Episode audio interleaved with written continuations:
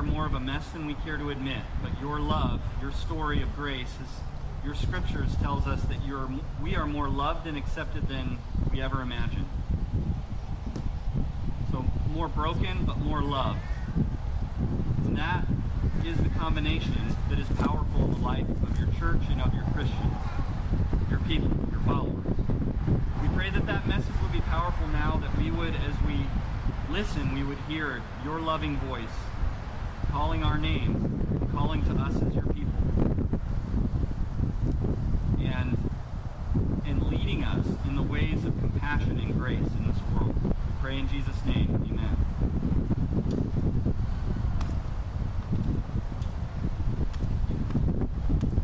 There's a, uh, there's a, a show called The Boys, and uh, it's about superheroes. And it's definitely more of an adult show, in case you're wondering or your kids get curious. More, more in the adult range of uh, viewership. Um, but in this show, they explore this wonderfully, uh, this wonderful concept of what if, you know, the the good guys and gals, the superheroes, what if they're actually up to no good? You know, they're the good guys, but what if they're up to no good? What if the most powerful superheroes are actually corrupt, power hungry, and because of their powers, if anybody kind of gets at the truth and knows about the truth of what's going on, those people can quietly disappear because they're the superheroes. They're the superheroes with the superpowers and they can do whatever they want. Well, it sounds, you know, pretty bad, except we know this story because we know it in real life. We we know as those kinds of stories come out, whether it's a politician or a policeman or a priest or a megachurch pastor or a CEO who ends up using their power in a way that, that mostly just harms and damages and undermines the good of society. So many of us end up being guilty of one of two extremes. We can be overly optimistic, almost naively optimistic about uh, positions of power, or we can be overly cynical. You know, we can go into the world with an attitude, and maybe it, during campaign season, it says, if this person gets elected, then I can sleep at night. And then the other extreme, like I saw on a sign following George Floyd's murder last year, as we went to a march downtown, and there was a sign that said, all cops are bad. And you kind of go, well, what? Hmm. So, you know, there's like extremes, right, that you can take with this. And we're all, I think, guilty of going more towards one or the other. And even as, I, I think, probably the dominant thing is, is an increasing cynicism about power and positions of power. And even as we have that growing cynicism that touches us all, at the same, at the very same time, we are longing and craving for power to make its way into healing our bodies. We long for power to provide for our families. We long for power to reverse injustice, to reconcile relationships, to vindicate the innocent, to alleviate suffering, to elevate those who have been brought low. We long, we crave power to do these things, even as we sometimes lose faith and lose hope in power positions of power. So with that, that kind of mixture of things, that that cynicism and that craving that we bring this morning, we hear in this passage. I don't know if you noticed, but there was a lot of mentioning of power in Ephesians 1. And just listen a second. Let's just have a kind of a a moment of meditative listening to the part of this passage that talks about power. I'll actually read it twice and whatever you can whatever is right for you a way of just kind of sitting and absorbing this as i read through it a couple of times really listen for what, what do you hear that stands out to you as important or maybe surprising? As paul writes that he's praying that the eyes of your heart may and then i'll skip to verse 19 may know his incomparably great power for us who believe. That power is the same as the mighty strength he exerted when he raised Christ from the dead and seated him at his right hand in the heavenly realms, far above all rule and authority, power and dominion, and every name that can be invoked, not only in the present age, but also in the age to come. God placed all things under the under his feet and appointed him to be head over everything for the church, which is his body, the fullness of him who fills everything in every way. Listen to that one more time. I pray that the eyes of your heart may be enlightened in order that you may know his incomparably great power for us who believe. That power is the same as the mighty strength he exerted when he raised Christ from the dead and seated him at his right hand in the heavenly realms. Powerful airplane.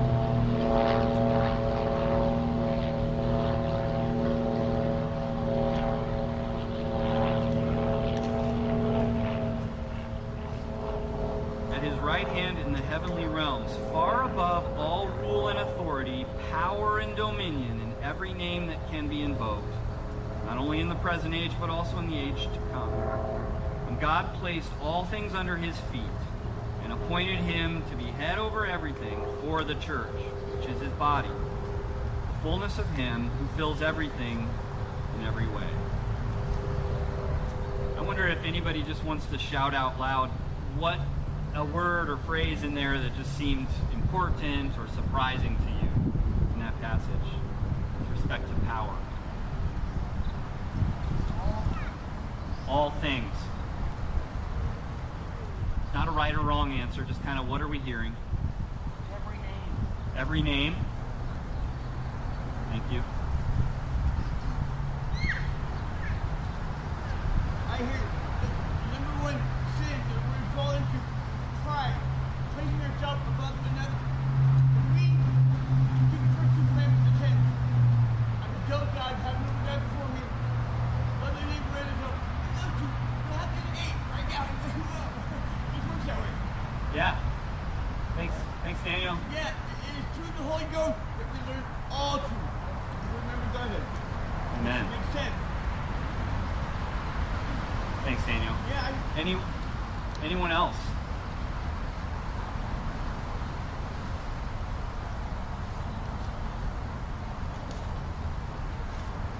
Well, as I meditated on this and kind of listened to it through audio Bible and read the text, yep, that too, Elijah.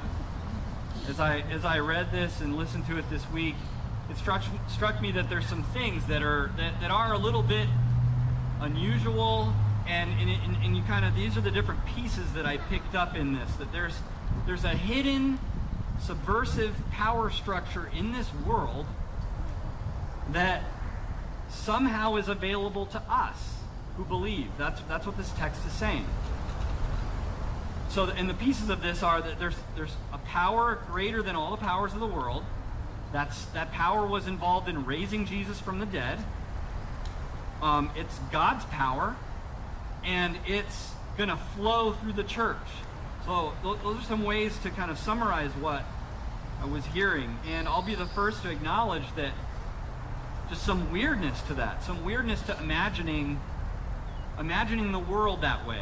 Go, walk, waking up in the morning and really believing that and really looking at things um, that, that, that amidst what I see as I get up and I see cars go by and airplanes fly over and things on the news and and all, all the things that I see, that there's actually a power and a kingdom with like God's hand working amidst those things or behind those things somehow, and that's there's a power there that's available in some special way to the church. It's unusual. So there's a little bit of a weirdness factor to imagine looking at the world that way, and yet that's exactly what this um, really well-educated, cosmopolitan world traveler, the Apostle Paul, that's really what he believed, and that's what he prays for the church to be connected to.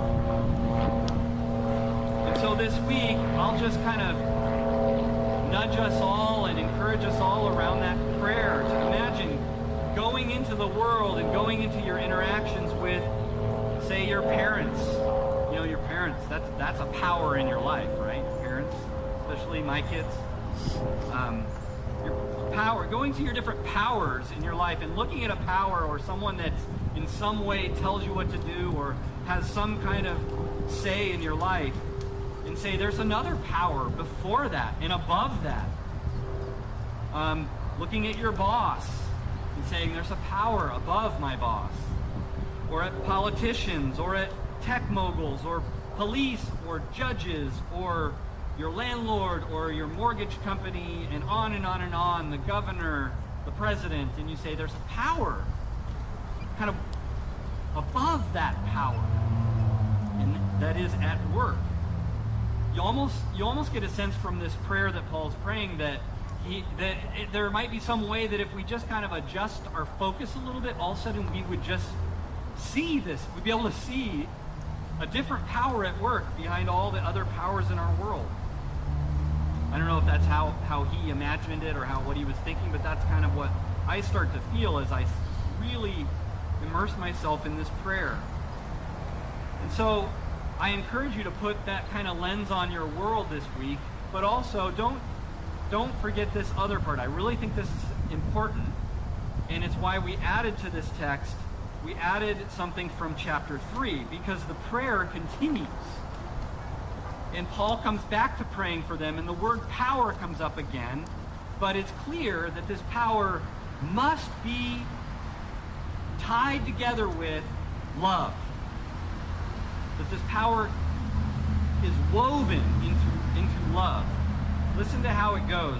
He says, I pray that out of his glorious riches he may strengthen you with power through his Spirit in your inner being, so that Christ may dwell in your hearts through faith.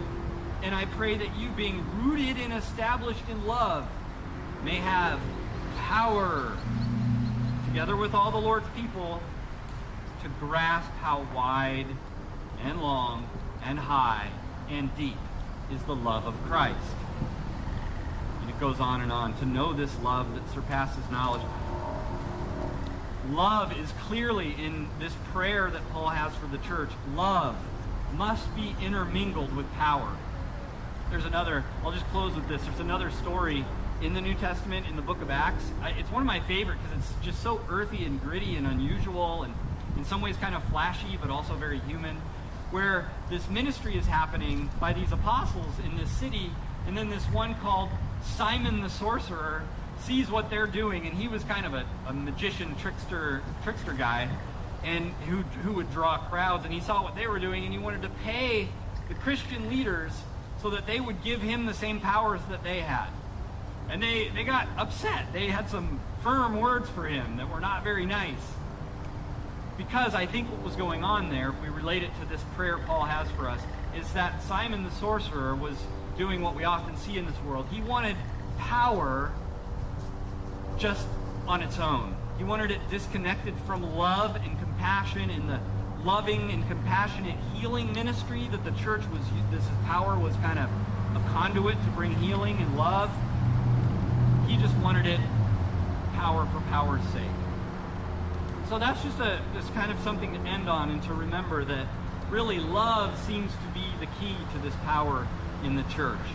Love must be the companion of our power, and without it, we aren't really serving the God we claim to be serving.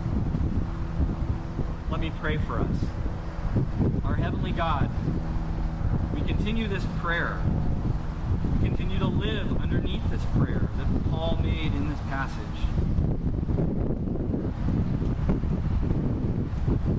That you, our Lord Jesus Christ, and our glorious Father, would give us the spirit of wisdom and revelation so that we may know you better.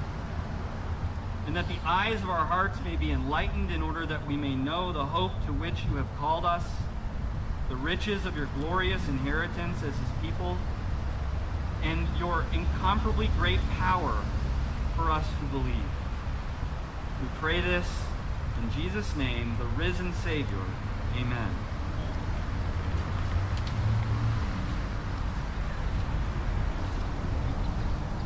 We move on to our time of communion.